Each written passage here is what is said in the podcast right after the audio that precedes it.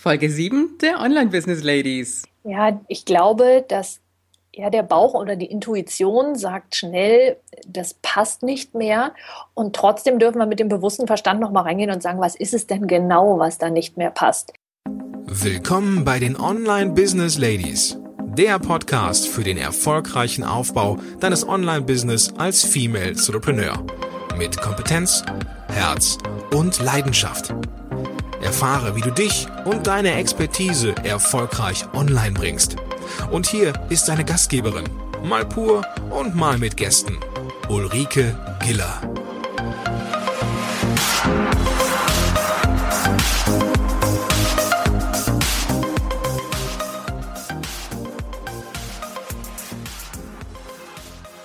Hallo Online Business Ladies, schön, dass du da bist. Heute an einem herrlichen Sommertag. Ja, wahrscheinlich für dich nicht so ganz, für mich schon. Es ist richtig heiß und dieses Interview, das haben wir jetzt im Sommer aufgenommen und ich habe mich mit meinem ganzen Equipment aus meinem Dachgeschossbüro nach unten ins Souterrain des Hauses verzogen, wo es richtig schön angenehm kühl ist. Heute ist wieder Interviewtag und damit die Möglichkeit, eine außergewöhnliche Frau kennenzulernen. Dr. Sandra Eversberg. Sie arbeitet als Hypnocoach und Businessstrategin. Ihre Klienten wollen keine langwierige Therapie, sondern die schnelle Auflösung innerer Konflikte. Sie wollen schnell mehr Selbstvertrauen, Ängste und Unsicherheit loswerden. Mit ihrem Konzept gelingt ihr das in zwei bis drei Sitzungen schnell und nachhaltig. Sie bietet Seminare und Workshops in der Offline-Welt und Online-Kurse und Webinare in der Online-Welt an. Und sie ist außerdem eine Podcast-Kollegin. Herzlich willkommen nach München, liebe Sandra. Grüße dich, Ulrike. Schön, dass ich da sein darf. Ja, ich bedanke mich ganz herzlich, dass du gekommen bist. Sandra, magst du uns ein bisschen was von dir, von der privaten Sandra erzählen, dass wir dich so ein kleines bisschen besser kennenlernen können?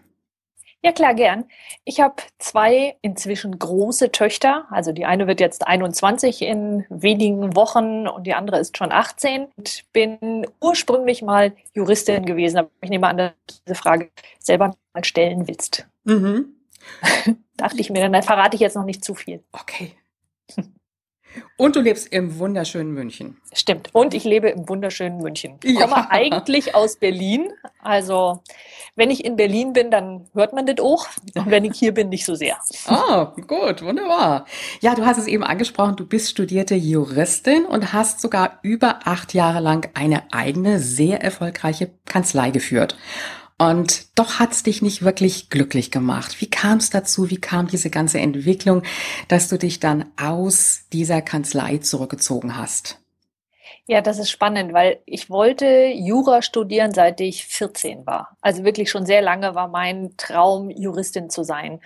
Und ich habe dann auch Jura studiert, habe dann nicht familiengerecht gemacht, wie ich mir eigentlich ursprünglich gedacht habe und bin stattdessen in den, in den Wirtschaftsrechtsbereich gegangen. Kartellrecht hat mir unglaublich viel Spaß gemacht und habe dann, weil ich dachte, mit zwei Kindern oder zu dem Zeitpunkt war es noch ein Kind, aber dann, ich wusste, ich wollte zwei Kinder, mhm. dachte ich, das geht nur selbstständig was sehr spannend ist, weil neulich habe ich jemanden kennengelernt und die sagte zu mir, naja, sie konnte ja nur als Angestellte arbeiten, weil sie ja Kinder hat. Und das geht ja nur, wenn man halbtags arbeitet. Oh. so gedacht, hm, es gibt offensichtlich auch andere Ideen dazu. Meine Idee war, das geht nur, wenn man selbstständig ist, so, wo man sich die Zeit selbst einteilen kann. Und ich habe mich dann selbstständig gemacht als Rechtsanwältin, hatte mittelständische Unternehmen, vornehm, vornehmlich aus der Modebranche als Klienten. Mhm und habe das acht Jahre gemacht, ziemlich erfolgreich, so erfolgreich, dass mein damaliger Mann auch mit in diese Kanzlei eingestiegen ist. Und ich habe gemerkt schon, dass ich nicht mehr so gern ins Büro gehe und habe das auf die Möbel und die Farbe an der Wand und alles Mögliche geschoben. Mhm. Habe nicht wirklich gemerkt, dass es die Arbeit als solche war, weil ich sag mal so, die Arbeit mit dem Mandanten hat mir sehr wohl Spaß gemacht, aber das ganze ja, diese ganze Struktur, in der Juristen arbeiten müssen, das fand ich unbefriedigend, ohne dass es mir wirklich bewusst war. Und bewusst ist es mir erst dann geworden, als in einer Woche mich fünf, sechs Mandanten angerufen haben und sich bei mir bedankt haben für die tolle Arbeit. Und ich habe so gedacht, hm, das sagt mir nichts mehr. Mhm. Und dieses, das sagt mir nichts mehr, hieß auf der anderen Seite, ich bin nicht mehr mit dem Herzen dabei. Und das wiederum war der Auslöser dafür zu sagen, okay, es ist nicht die Farbe an der Wand, es sind nicht die Möbel, es sind nicht die Mandanten, es ist nichts im Außen, was ich hätte ändern können, sondern es ist die Arbeit als solche. Und damit stand letztendlich auch die Entscheidung fest zu sagen, ich verkaufe die Kanzlei, ich höre damit auf. Mhm. Das heißt, es war im Grunde genommen schon ein längerer Prozess, wo du für dich selber aber auch schon irgendwo gespürt hast, es passt nicht mehr. Ich sag mal so, der Bauch sagt ja immer schnell, mm, ja, da sollte was anderes gemacht werden und der Kopf sagt dann, nein, um Gottes Willen bloß nicht. Wie ist dann so dieser ganze Prozess gewesen, bis es dann, ja, ich sag mal, zum Verkauf war und bis es dann weiterging für dich? Ja, ich glaube, dass ja, der Bauch oder die Intuition sagt schnell, das passt nicht mehr. Und trotzdem dürfen wir mit dem bewussten Verstand nochmal reingehen und sagen, was ist es denn genau, was da nicht mehr passt?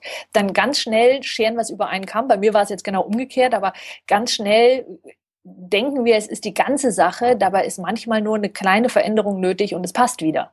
Mhm. In meinem Fall war es jetzt, ich sag mal, zufälligerweise anders. Und ich glaube, dass die Frage sehr wohl ja nochmal, also bewusst beleuchtet werden darf, statt es darauf zurückzuführen, dass es nur Angst wäre, weswegen man nichts Neues macht. Mhm, mhm.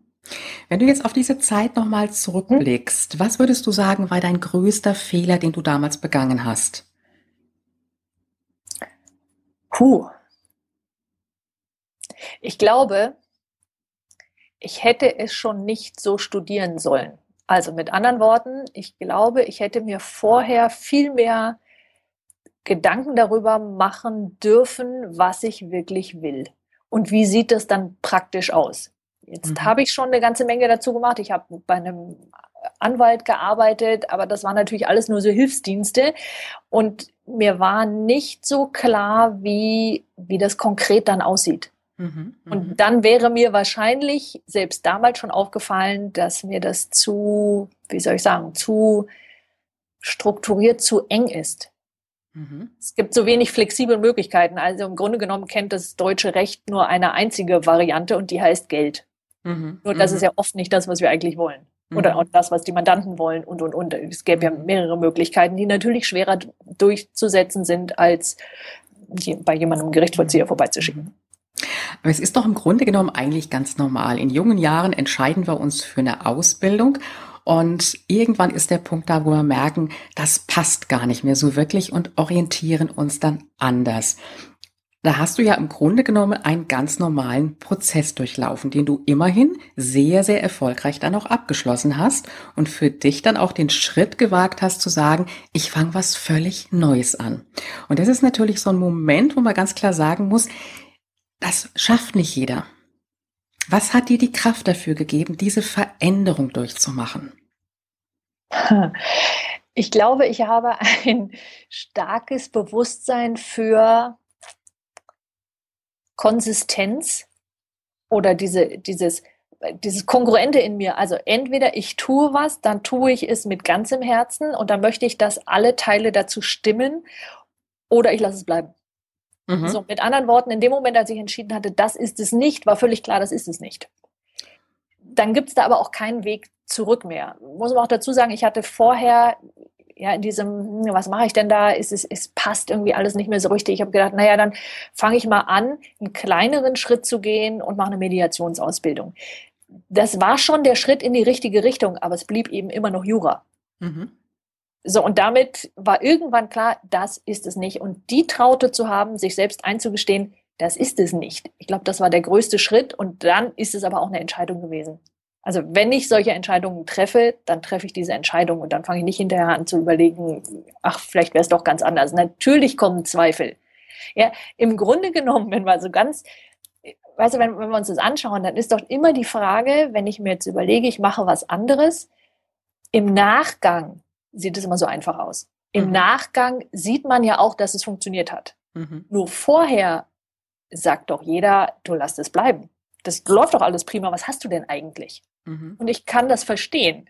also die Frage habe ich mir selber auch gestellt. So, und dann stellt sich für mich die Frage, Ist es, ist es Angst, was ich da habe, einfach nur, weil ich nicht weiß, wie es weitergeht? Oder ist das die Intuition, die mir sagt, du lass es besser bleiben, du bist doch hier ganz richtig? Mhm. Und das auseinander zu klamüsern, das ist ja der spannende Part an der Stelle. Mhm. Wie war denn so die Unterstützung in deinem Umfeld? Ich, wird dir ja mit Sicherheit jeder gesagt haben, Mensch, du hast eine tolle Ausbildung gemacht, du hast eine richtig gut laufende Kanzlei, schmeiß das doch nicht alles weg. Oder war da Verständnis da? die Frage ist jetzt sehr lustig. also, die Antwort meines Vaters war, naja, da war ja die ganze Ausbildung umsonst. Und mein, sag mal, hast du zugehört? Hat er quittiert mit, naja, umsonst war sie ja nicht, hat ja doch ganz schön viel gekostet. also, da war die, da war das Verständnis nicht so sehr da, was bestimmt auch von seiner Seite, heute sehe ich das natürlich mehr, von seiner Seite eher die Befürchtung war, sitzt die gleich auf der Straße. Mhm. Auf der anderen Seite war es mein damaliger Mann, der auch klar gesagt hat, du sag mal, ich habe eine promovierte Juristin geheiratet. Wie, wie geht denn das jetzt weiter? Ähm, auch da für mich was Kongruentes zu finden und zu sagen, was ist denn Partnerschaft für mich? Und Partnerschaft ist für mich, dass man den anderen wachsen lässt, egal ja, und ihn dabei unterstützt, ihn wachsen zu lassen, so dass auch das, ich sag mal, nicht zu dem Ende der Ehe geführt hat, das ich mir gewünscht hätte. Mhm. Also ich hatte mir überhaupt kein Ende gewünscht, aber also weißt, was ich meine. Mhm. Das heißt also letztendlich, deine berufliche Entscheidung hat sich auch in deinem Privatleben ausgewirkt. Absolut. Mhm. Absolut. Mehr als ich äh, gedacht hatte. Also ganz, um jetzt den, den Schritt nochmal zurückzugehen, tatsächlich hatte ich nicht erwartet, dass es überhaupt mein Privatleben in der Art und Weise beeinträchtigen könnte. Mhm. Jetzt bist du ja für dich eine sehr, sehr starke Frau und das zeigt ja so dein ganzer Werdegang. Und ich habe gehört, du hast mal irgendwo diesen Strength Finder Test vom Gallup mhm. Institute gemacht. Und welche drei besonderen Stärken hast du für dich dabei entdeckt bei diesem Test? Erzähl uns einfach mal ein bisschen was davon. ja, also die eine, das eine, was ich schon wusste, ist, dass ich Lernen sehr gerne mag. Ich mag es, neuen Input zu haben. Hm, das hat mich nicht überrascht. Was mich überrascht hat, weil ich es nicht als Stärke erkannt habe, war, dass ich sehr zukunftsorientiert denke. Was ich tatsächlich tue und von dem ich dachte, dass das alle tun. Also was mir liegt, ist, relativ weit in die Zukunft zu gucken und zu überlegen, was ich hier heute tue, was heißt denn das? Mhm. Wenn ich heute hier eine Entscheidung treffe, was heißt das im weiteren tun? Und da kommt eine zweite, eine zweite Stärke, die sich in dem Strength Finder Test äh, herausgestellt hat, und das ist strategisches Planen. So, und das, gerade wenn ich ähm, junge Klienten jetzt habe, sprich ähm, Menschen, die entweder noch zur Schule gehen oder gerade fertig sind oder eine Ausbildung machen und ich spreche dann mit den Eltern, die mir manchmal sagen, ja, das haben wir doch immer gesagt. Und ich sage, ja, aber sie haben es ein bisschen anders gesagt und das hat andere Auswirkungen. Also diese, dieses Zusammenfügen von wenn ich diese Strategie hier anwende, was bedeutet das konkret in diesem Leben bei dieser Person? Und ähm, die dritte Stärke, die mir auch in meinem heutigen Beruf natürlich weiterhilft, ist die des Maximizers, was nichts anderes bedeutet, als dass man die Stärken in anderen gut erkennen kann, die ich dann wiederum nutzen kann, um sie bei dem zu begleiten, was sie da eigentlich gerade tun wollen. Wobei begleiten vielleicht äh, bei drei Sitzungen nicht ganz das richtige Wort ist. Und ähm, wo ich ihnen einfach helfen kann, hey, du hast diese Stärke, die darfst du benutzen oder du kannst diese, diese Strategie nutzen, dann nutze sie doch auch hier. Mhm. Jetzt bring uns doch einfach mal ein Beispiel. Du hast eben gesagt, die Eltern sagen das anders, als du es sagst. Kannst du uns das mal erklären, wie das aussehen würde? Hm. Also, nehmen wir an, ich hatte eine, eine Klientin, ich habe das schon mal erzählt in einem, in einem Interview, also für die, die es schon kennen. Das macht nichts. Also ich habe eine, ein, ein junges Mädchen, die seit vier Monaten praktisch nichts mehr isst. Mhm. Als sie zu mir kommen, hat sie vier Monate eine Psychotherapie hinter sich und jetzt ging es um die Frage, geht sie jetzt in eine Klinik für Magersüchtige oder kriegt sie vorher nochmal die Kurve? Und irgendwie haben die Eltern von mir gehört und am Montag sollte der Termin für die Klinik sein und am Donnerstag äh, kam sie zu mir. Und die Mutter sagt zu mir, ja, ich sage ihr doch auch, dass sie essen soll. Und ich sage, das ist hier nicht die Frage.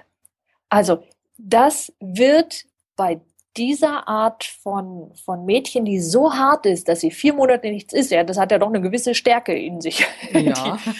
also, ähm, da nützt es nichts, auf der bewussten Ebene zu sagen, ja, ist doch einfach, weil das weiß sie. Mhm. Sie weiß, was sie da tut. Das heißt, mein Ansatz war eher, sag mal, wie kommst du denn da wieder raus? Ja, du weißt und ich weiß, dass das, was du da gerade tust, Mist ist. Wie kommst du da raus und kannst trotzdem dein Gesicht wahren? Weil darum geht's. Mhm. Bei dieser, bei diesem Mädchen. Es mhm. gibt sicher auch andere, die das nicht einsehen, wo man einen völlig anderen Weg finden muss. Nur der direkte Weg ist an der Stelle nicht der gewesen, den die Eltern mit diesem Mädchen haben gehen können, weil es mhm. nicht funktioniert, sondern natürlich noch mehr Stärke im Gegendrücken äh, herausfordert. Mhm. Mhm. Also die typische Situation im Grunde genommen, Eltern, Kinder, Druck wird gut gemeinterweise ausgeführt, aber das Ganze funktioniert nicht. Was hast du ja, ihr gesagt? Ja, Was hast du, ja? Das, ähm, ich glaube, ja, einerseits ist natürlich Eltern, Eltern-Kindern ein Thema. Ich glaube, dass bei manchen Druck sehr wohl funktioniert. Ich will nicht grundsätzlich sagen, dass es nicht funktioniert. Nur in diesem Fall, mit dieser Wortwahl, funktionierte es nicht. Mhm, mhm. Was ist passiert dann nach den Sitzungen? Wie hat sich das verändert bei der jungen Dame? Sie, die Mutter hat mir hinterher erzählt, sie, sie gingen runter nach der ersten einen Sitzung und das Mädchen hat gesagt, Mama, ich habe es verstanden, wir gehen, können jetzt was essen gehen. Wow. Eine einzige Sitzung und das Ergebnis. Wow. Ja, sie kam wow. dann nochmal zwei oder drei Wochen später. Thema war tatsächlich durch, dann ging es dann nur noch um die Frage, okay, können wir mal dieses grundsätzliche Problem, was da vielleicht hinter war, ein bisschen, naja, ein bisschen mehr so angehen, dass sie damit für die Zukunft etwas anfangen kann. Mhm. Das dürfte ja wahrscheinlich nicht die Regel sein, dass mit einer Sitzung gleich alles behoben wird. Das heißt, du wirst schon sehr mehr Sitzungen brauchen, aber in der Regel sind es so zwei bis drei Sitzungen, mit denen du dann auskommst und deine Klienten wirklich rausgehen können und sagen können, so, mein Problem habe ich jetzt im Griff. Ist das so? Das ist so. Das ist so. Üblicherweise sage ich drei Sitzungen, davon sind zwei in einem relativ engen Abstand von einer Woche und die dritte dann nochmal so nach, ich sag mal, drei bis vier, vier, manchmal sechs Wochen, wo man sieht, okay, das hat sich alles verändert und vielleicht gibt es noch eine Kleinigkeit, wo man sagt, oh, das möchte ich jetzt auch noch.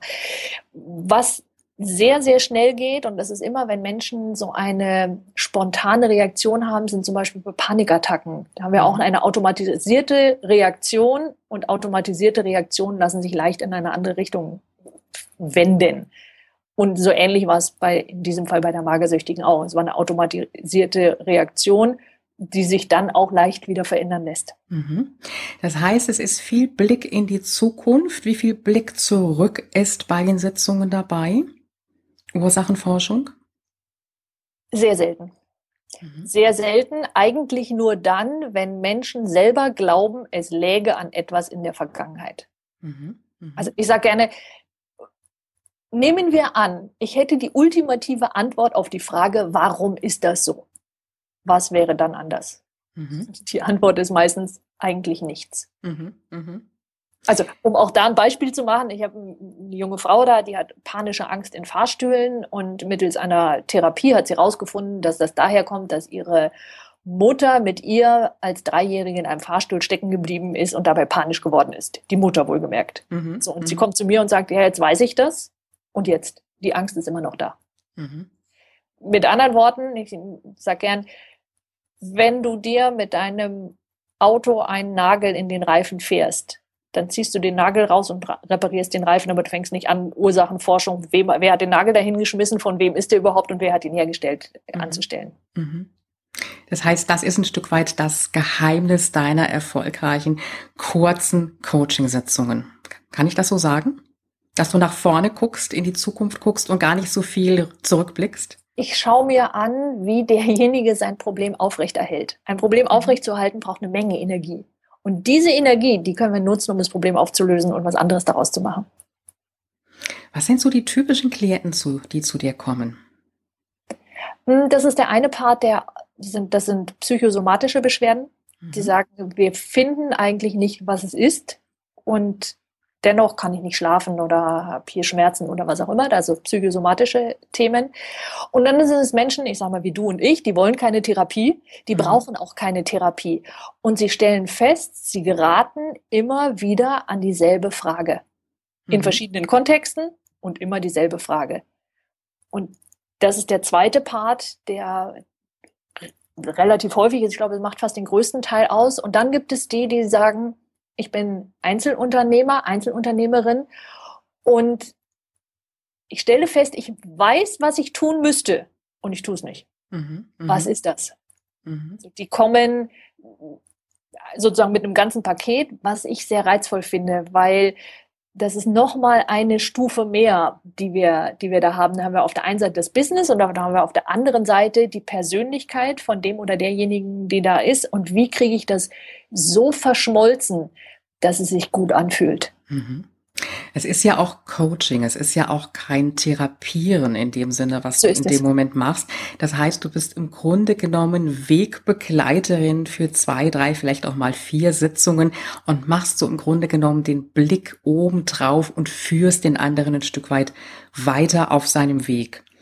Und ja, ja. Ich höre den, den Ausdruck Wegbegleiterin tatsächlich nicht gerne. Okay, ja. Ähm, ich sehe mich eher als, tja, als was, als strategische Interventionistin. Ich nehme die nicht in dem Sinne bei der Hand, sondern ich helfe ihnen selbst in sich die Lösung zu finden, auch wenn das jetzt so ein bisschen esoterisch therapeutisch sich anhört, mhm. das ist nicht mein Punkt, sondern mhm. was können sie wirklich, wirklich nutzen, was schon da ist.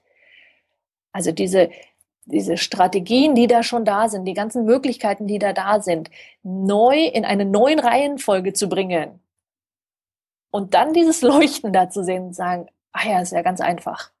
Das ist es, wofür, ja, das ist es.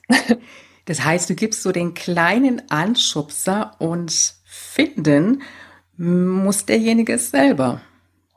Die Lösung für sich? Ja, ich glaube schon. Ja, ich glaube, ich helfe ihm beim Finden. Mhm.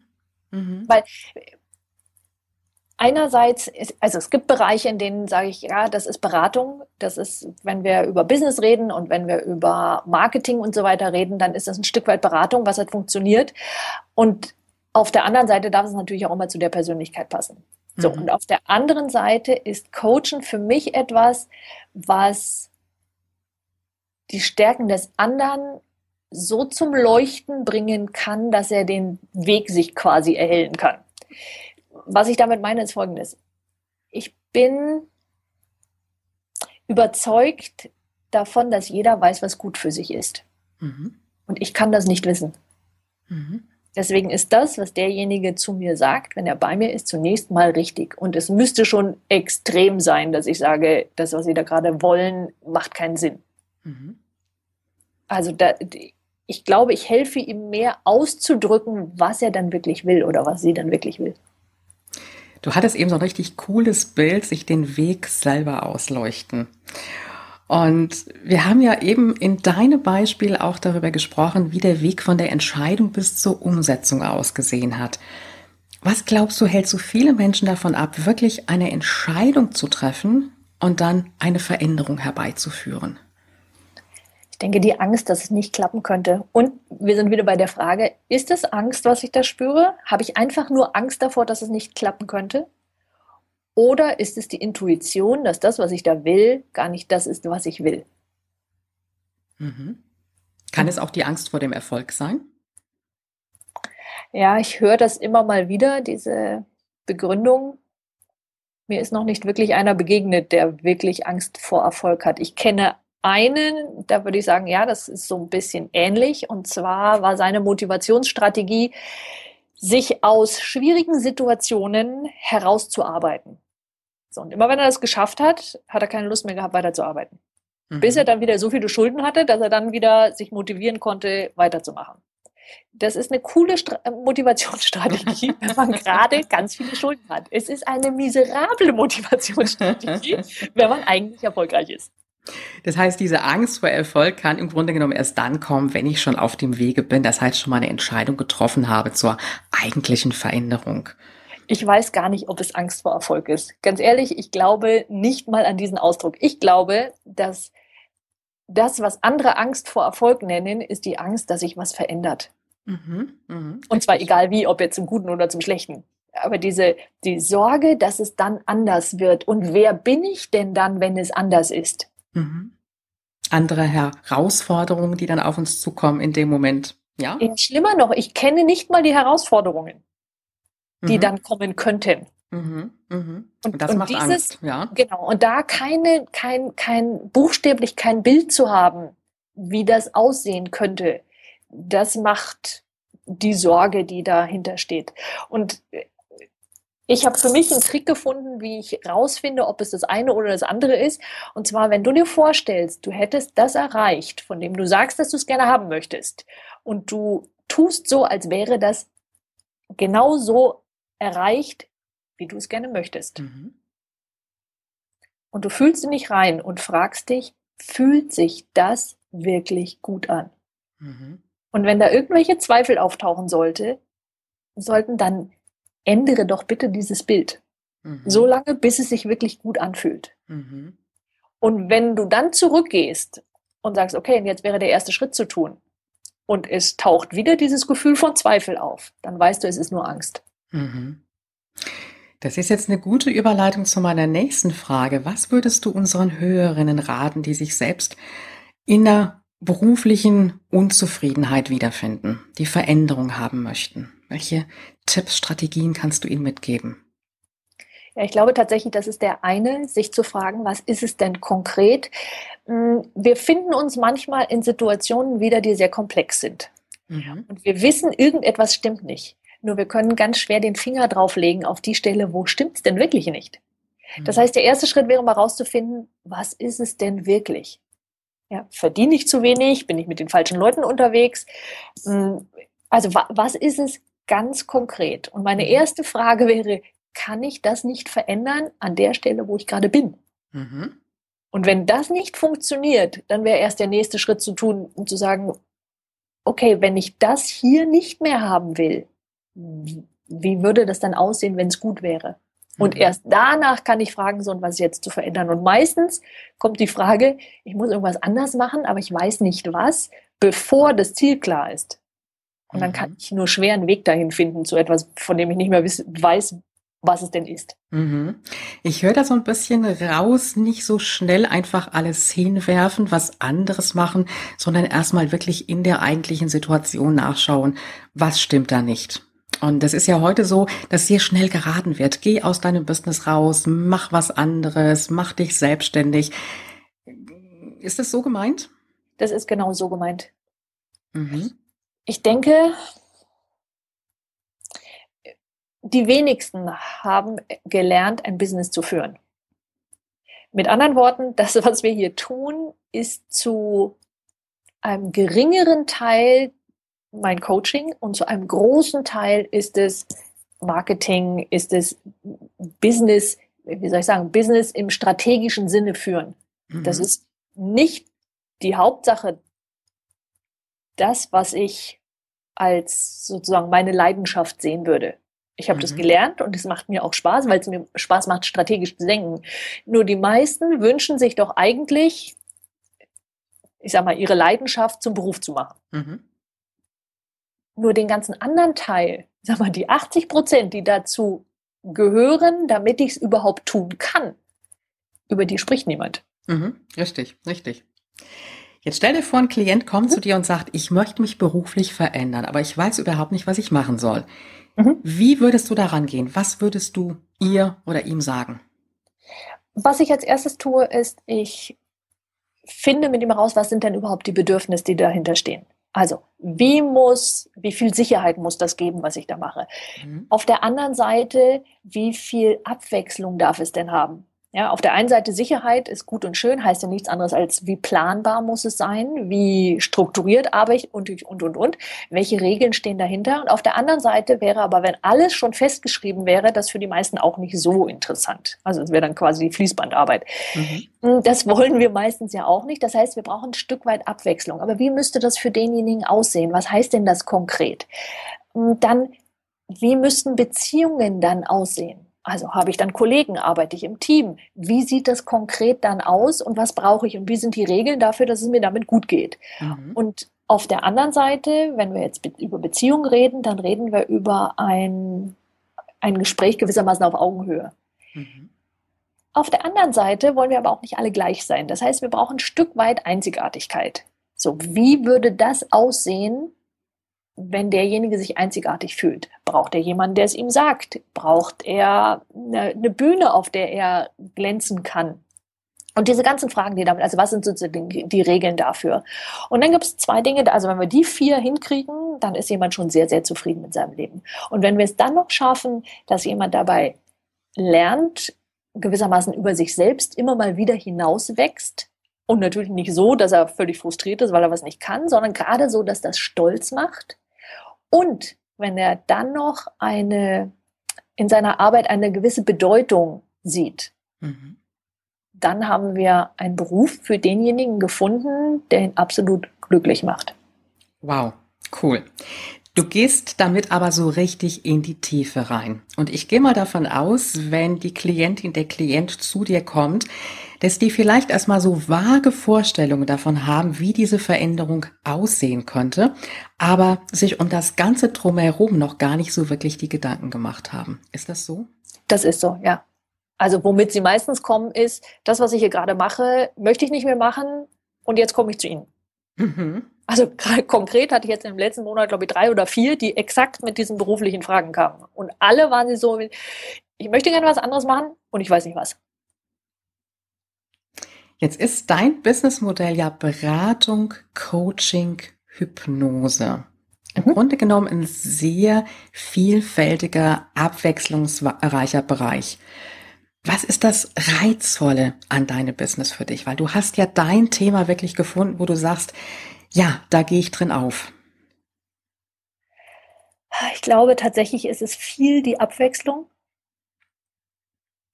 Ich könnte mir nicht vorstellen, immer wieder dasselbe zu tun. Es ist die Möglichkeit zu lernen. Also wenn wir jetzt bei, mein, bei meinen sechs Bedürfnissen sind, mhm. dann sind das genau die, die für mich die größte Rolle spielen. Dass ich zudem noch anderen Menschen helfen kann und ich sag mal, dieser darf ich Ehrgeiz sagen, genau das ja. zu schaffen, was andere in jahrelanger Therapie nicht geschafft haben. Mhm das ist der Teil, wo ich sage, also dieses, das gibt's doch nicht, dass es nicht geht. Natürlich geht das. Mhm. Den nutze ich gerne und der ist an der Stelle sehr ja, hilfreich. Mhm. Okay. Jetzt bist du ja nicht nur Offline-Unternehmerin, sondern mittlerweile auch Online-Unternehmerin. Ja. Wie kam es dazu? Einerseits dieses, ich will wissen, wie es geht. Mhm. Also ganz klar dieses, ah, das, ausprobieren, wie es geht. Und die Schwierigkeit war, dass ich, wenn ich eins zu eins arbeite oder selbst wenn ich ein Seminar gebe, jeden Teilnehmer im Blick habe und ich weiß, was derjenige an der Stelle gerade braucht. Mhm. So, das funktioniert online nicht. Richtig. Also, ja. das war tatsächlich der, der Part, der mir am meisten Schwierigkeiten gemacht hat, umzusetzen. Wie kriege ich das so umgesetzt, dass es jemand, dass es sozusagen für alle Fälle passt? Mhm. Und da habe ich lange dran rumgetüftelt. Und auch das ist natürlich ein Stück weit das Reizvolle. Ja, das Reizvolle ist, wie drücke ich es so aus? Wie, welche Übungen kann ich in einen Kurs machen? Ich habe einen Kurs über Gewohnheiten, weil in meiner Welt sind Gewohnheiten und ich bin diejenige gewesen, die immer auf den letzten Drücker mit irgendwas fertig war, weil ich mich vorher gefühlt nicht motivieren konnte. Mhm. Ich habe dieses Spiel wirklich lange gespielt und habe auch immer gedacht, das funktioniert blendend. Ich weiß gar nicht, was ihr habt. Ähm, es hat eine Weile gedauert, bis ich rausgefunden habe, das hat natürlich auch damit zu tun, dass ich heute sehr, sehr viel mehr Arbeit habe als früher, dass ich die in einer bestimmten Zeit zu schaffen habe. Mhm. So, das funktioniert, wenn mir jemand gegenüber sitzt, natürlich blendend und einen Podcast zu machen, Newsletter zu schreiben und und und sind alles so Tätigkeiten, die ja so nebenbei gehen, wo es ohne ein, ich setze mich hin und ich bin jetzt motiviert, nur sehr schlecht geht. Und es hat eine Weile gedauert, bis ich herausgefunden habe, dass Gewohnheiten, wenn sie gut gemacht sind, sich eher anfühlen wie ein kreatives Ritual. Mhm. So, das umzusetzen in ein Kurs war für mich alleine schon deswegen eine reizvolle Aufgabe, weil ich so lange gebraucht habe, um selber herauszufinden, dass das eine großartige Sache ist und also Gewohnheiten zu implementieren und daraus ein, ein Kurs zu machen, das fand ich unglaublich befriedigend. Der Kurs heißt ja auf den Punkt motiviert, konzentriert ja. und kreativ. Allein ja. der Titel, den finde ich schon mal richtig spannend. Wie hast du rausgefunden, was deine Teilnehmerinnen brauchen in diesem Kurs? Oh, ich habe sie gefragt. Mhm. Das heißt, du hast eine Umfrage an deine Blogleser gemacht in, in Social Media oder deine Kunden? Wie sah ich habe meine Kunden direkt persönlich gefragt. Mhm. Und dann ist dieser Kurs daraus entstanden, der aus Audios und ich glaube auch PDF-Worksheets ähm, besteht. Genau, und ein E-Book. Also es gibt mhm. Menschen, die lieber hören, ich bin der Hörer und es gibt Menschen, die gerne lesen, wobei ich tatsächlich auch ganz gerne ein E-Book dazu habe, weil man da schneller drin blättern kann. Mhm. Ja, wenn ich es gehört mhm. habe, da irgendwas wiederzufinden, ist relativ mühsam. Deswegen habe ich auch immer gerne ein E-Book. Und da war meine, meine Überlegung, wenn das mir so geht, geht es anderen wahrscheinlich auch so. Mhm, mhm. Du machst ja auch Webinare in deinen Themen. Ja. Mhm. Du hast ja eben schon angesprochen, wenn du in Seminaren, ich kenne das ja selber, ich komme aus dem Seminarbereich, die Teilnehmer mhm. vor dir siehst, dann hast du so die Reaktion, Gestik, Mimik. Es ist alles da. Im Webinar ist ja nichts mehr. Ja, dann ja. hast du vielleicht den Chat, wenn sie reinschreiben. Ansonsten hast mhm. du nichts, nur die Kamera, die du guckst. Und die Umstellung ist ja erstmal riesig. Und gerade bei diesen doch zum Teil recht sensiblen Themen wahrscheinlich auch nicht unbedingt ganz einfach. Wie hast du das so für dich gelöst? Tatsächlich ist mir das unglaublich schwer gefallen. Und die Schwierigkeit war genau die gleiche wie bei den Online-Kursen. Wie fast noch, noch dramatischer, wenn ich das so ausdrücken darf. Ähm, weil wenn ich ein Seminar halte, dann bin ich sehr flexibel in meinen Inhalten. Mhm. Also manchmal ist das, was ich normalerweise an Tag zwei geplant hätte, erst an Tag drei nachmittags dran. Kenne ich. Weil ich merke, genau, weil ich merke, das brauchen sie jetzt. Mhm. So, und im Webinar funktioniert auch das nicht, weil dann die Folien nicht mehr stimmen. also, das, ich fand es wirklich schwierig. Mhm. Jetzt bin ich relativ spontan, mag auch Listen nicht besonders gerne. Etwas in einer bestimmten Reihenfolge abzuarbeiten, hat mich, ja, das war eine bewusste Entscheidung, zu sagen, okay, es geht nicht anders, das mache ich jetzt so. War es einfach? Ich fand es nicht einfach. Mhm, mhm. Also ein Stück weit auch, ich sage mal, eine Trainingssache, ganz klar, ja, aber auch genau. Mut haben, sich darauf einzulassen. Äh, so ist es. Ich glaube, das ist es, sich den Mut haben, sich darauf einzulassen und seine Spontanität anders auszuleben und zu sagen, okay, das gehört dazu, ich tue das jetzt so. Und am Ende ist es ja einfacher. Ich dachte, es wäre schwieriger, schwieriger, nur am Ende ist es einfacher, sich an ein Konzept zu halten und zu sagen, okay, und das arbeiten wir jetzt ab. Und die Lebendigkeit geht tatsächlich überhaupt nicht verloren, weil die Menschen, zumindest meine Webinar-Zuhörer und Zuschauer, schreiben in Chat. Also das mhm. heißt, dieses Feedback und die Fragen, die dann kommen, die habe ich trotzdem. Nur das weiß man natürlich vorher nicht. Mhm. Das heißt also, das Online-Business im Ganzen sich aufzubauen, ist auch ein Schritt, der nicht so einfach geht, der auch seine Zeit braucht. Jetzt hast du ja den Vorteil gehabt, du hast schon dein Offline-Business gehabt. Wie mhm. lange hat es gedauert, bis dann auch das Online-Business für dich richtig gelaufen ist? Ah, ich glaube, ich habe angefangen, da war ich, aha, da war ich bestimmt schon drei oder vier Jahre mit dem Offline-Business dabei. Mhm. Und diesen Schwung rüber in Online, das hat schon, also es hat von Anfang an funktioniert. Und heute würde ich, würde ich auch das ein bisschen strategischer angehen und nicht einen Kurs, sagen wir mal, wie soll ich sagen, ich würde vorher fragen, bei dem Gewohnheitskurs, da habe ich vorher gefragt. Bei dem mhm. anderen habe ich gedacht, also ich, mein erster Online-Kurs waren viele Interessen unter einen Hut zu bringen und der war viel zu groß. Den hätte ich viel mhm. kleiner machen können mhm. und sollen. Mhm. Sage, sehe ich im Nachhinein. Und dann habe ich einen Kurs, der, der strategische Masterplan, also ein, ein Business-Kurs, und der ist halbe halbe gewesen. Also viele, viel Input online. Und ich habe die Teilnehmerinnen zweimal gesehen. Live sozusagen was ich in dem Fall auch wichtig fand, um bestimmte Themen nochmal genauer reinzugehen und mit denen auch nochmal genauer Fragen zu beantworten und, und, und, und, und. Mhm, wunderbar. Da haben wir jetzt schon mal einen Tipp für alle die, die schon ein bisschen weiter sind und sich überlegen, Richtung Online-Kurs zu gehen. Also erstmal klein anzufangen. Das ist das, Sehr klein, genau. So klein, dass daraus kann man unmöglich einen Kurs machen. Mhm, mhm, richtig, ganz so genau. Klein. Das ist der beste Start, absolut. Welche Tipps würdest du noch den Frauen mitgeben, die sagen, ich möchte jetzt mit einem Online-Business starten? So zwei, Teste drei. deine Idee. Mhm. Teste sie vorher und frage so, dass, dass du wirklich noch rausfinden kannst, was derjenige will. Wenn die Frage zu eng formuliert ist, hat derjenige keine Chance mehr, eigene Ideen reinzubringen. Mhm. Also je konkreter die Frage, je präziser die Frage ist, desto mehr lenkst du den, mit dem du da sprichst. Je offener die Frage allerdings ist, desto weniger konkret wird die Antwort. Ja, also du meinst ganz klar die Zielgruppe natürlich definieren, aber auch was ist das, was die Zielgruppe braucht. So ist es. Mhm, okay. Bist du jemand, der langfristig plant oder planst du eher kurzfristig? Oh, ich plane sehr langfristig und mach's dann anders. Was heißt langfristig bei dir? also langfristig heißt drei Jahre. Ist natürlich nicht wirklich. Für mich fühlt sich's lang an. Mhm. Hm, tatsächlich konkret planen, wenn, wenn ich jetzt sage, das will ich auch umsetzen, plane ich eher in drei Monatsschritten. Und die drei Monatsschritte dann runter auf zwei Wochen. Mein Dreijahresziel ist eher eine Vision. Es ist nicht so konkret. Ich bin heute überzeugt, dass wir, gerade wenn wir über Online reden, nicht mehr drei Jahre planen können. Wir haben kein festes Ziel. Und ich zumindest schaffe es nicht mehr auf ein Jahr genau zu planen. Vielleicht gibt es Menschen, die das können. Bitte gerne eine E-Mail an mich. Wir unterhalten uns.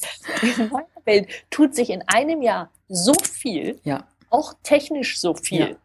dass wir das anzupassen haben. Das mhm. heißt, das, was ich da als drei Jahres, was ich persönlich eher Vision nenne, auch wenn für manche eine Vision drei Jahre, das kann überhaupt gar nicht sein, eine Vision ist eher zehn Jahre, aber für mich sind es drei Jahre, wo ich konkrete Parameter habe, also gewisse Kriterien, wo ich sage, das muss dann sein.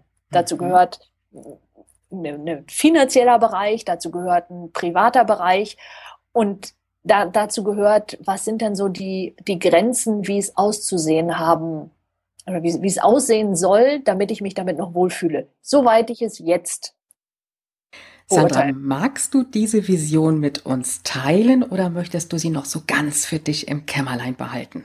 Teile kann ich gerne teilen. gerne. Wir lauschen. Also, was ich in drei Jahren gerne haben möchte, ich möchte noch mehr im Online-Bereich tatsächlich sein. Ich möchte unabhängiger davon sein, von den Zeiten, in denen ich in der Praxis bin. Nicht, dass ich weniger da sein möchte, aber ich möchte mehr entscheiden können, ob ich da, weiß ich nicht, vier Wochen Urlaub mache oder eben nicht. Ich hätte gerne drei Monate im Jahr tatsächlich frei, wo ich mich mit anderen Dingen beschäftigen kann und dazu darf das Finanzielle wiederum stimmen. Ja, das ist doch eine ganz klare Vision. Ich glaube, da sind wir alle mit einverstanden. ja, nur, Ziehen wir gerne mit. Es ist kein, oh, ich mache dann das, das und das. Mhm, mhm. Ja, sondern dazu ist es zu unkonkret noch. Ich habe gewisse, wie sagen die Amerikaner so schön, so gewisse Boundaries. Das ja, ja. darf sein, das muss sein. Und andere Dinge, die da drinnen sich noch völlig verändern können. Ja, wunderbar. Cool. Gibt es irgendwelche Ressourcen, die du uns noch nennen kannst, die dich so in deinem Online-Business unterstützen, im täglichen Dasein, die du gerne verwendest?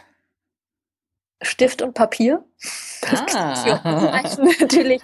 Hm, ich stelle fest, dass wenn ich etwas tippe, mein Gehirn offenbar, obwohl ich blind und zehn Finger schreibe, anders denkt, als wenn ich mit der Hand schreibe. Deswegen schreibe ich gerne mit der Hand. Speziell dann, wenn mir Dinge noch nicht so klar sind. Dann schreibe ich buchstäblich meine Gedanken auf. Und zwar inklusive aller Fragen. Was ich um meine, ich habe auch noch einen Papierkalender, einen ganz normalen, wo meine Termine drin stehen. Was ich online gerne verwende, ist Asana. Mhm. Die, dieses Tool, um To-Dos im weitesten Sinne abzuarbeiten, mag ich gerne, wo ich, wo, wo du Vorlagen erstellen kannst. Gerade wenn ich jetzt einen Kurs mache, dann gibt es die Vorlage schon, dann weiß ich, was da alles zu tun ist. Das verwende ich sehr gerne und benutze ich praktisch täglich. Das ich wirklich gern. Dann Skype natürlich auch. Ähm, ich benutze inzwischen Google Mail, weil es ein paar Erweiterungen gibt für Google, die mir gefallen. Und ja, ich glaube, ansonsten bin ich online toolmäßig noch nicht so. Was mein nächster Schritt sein wird, wird ein Online-Terminkalender. Mhm, mhm. Ja, da kann ich äh, absolut konform mitgeben. Das ist also so praktisch, gerade auch für die Terminbuchung von Kunden zum Beispiel. Egal, ob es mal so 20-Minuten-Slots sind oder richtige Terminbuchungen oder auch jetzt für das Interview hier. Es synchronisiert sich ja alles mit dem eigenen Google-Kalender und man kann seine Therma privaten Termine eintragen und sofort sind dann auch die geschäftlichen Termine in dem Moment blockiert. Also mit einem Papierkalender käme ich schon mhm. mittlerweile gar nicht mehr zurecht. Asana, das Tool, werden wir auf jeden Fall in den Shownotes dann auch verlinken. Wunderbar, aber dann ganz klar Stift und Papier. Und da kann ich absolut konform mit dir gehen. Ich sage immer, meine kreative Zeit ist die, wenn ganz viel Papier um mich rumliegt und mhm. wenn das abgearbeitet ist, dann räume ich das Papier weg und dann weiß ich, die nächste Phase beginnt. So ist es, ja. Und die Zeit ist jetzt wieder weggelaufen wie nix. Ich weiß nicht, wo sie hin ist. Sandra, ich danke dir ganz, ganz herzlich, dass du bei uns warst. Ich danke dir. Und für, gerne, gerne. Und für alle, die noch mehr von dir lesen wollen, sag uns doch bitte, wo wir dich finden. Genau, ihr findet mich im Internet unter www.sandra-eversberg.de. Dort ist auf der Blogseite sind auch alle meine Podcasts und ansonsten natürlich über iTunes unter Dr. Sandra Eversberg. Werde ich in den Shownotes verlinken. Ich wünsche dir weiterhin ganz viel Erfolg mit deinem Traumbusiness, Sandra. Und vielen, vielen Dank, dass du da warst. Gerne. Ciao. Tschüss. Liebe Online-Business-Ladies, ich danke dir dafür, dass du heute wieder dabei warst und alle Infos zu dieser Folge findest du auf www.ulrikegiller.com slash Folge 7. Und falls du dir dein Starterpaket noch nicht abgeholt hast, dann geh einfach auf www.ulrikegiller.com slash gratis. Wir hören uns morgen wieder. Da hast du mich wieder ganz pur am Mikrofon und da geht es um ein Wort, mit dem wir ganz gerne um uns werfen. Und äh, wir klären ein bisschen, wie du am besten für dich damit umgehen kannst. Ich freue mich, wenn du morgen wieder reinhörst und du weißt ja, Online-Erfolg ist greifbar, auch für dich. Willst du noch mehr Unterstützung von deiner Gastgeberin erhalten? Dann hole dir den exklusiven Zugang zu kostenlosen Ressourcen und Informationen. Gehe einfach auf www.ulrikegiller.com/gratis. Übrigens, diese Seite wird regelmäßig erweitert, also immer wieder reinschauen, lohnt sich. Bis zur nächsten Folge.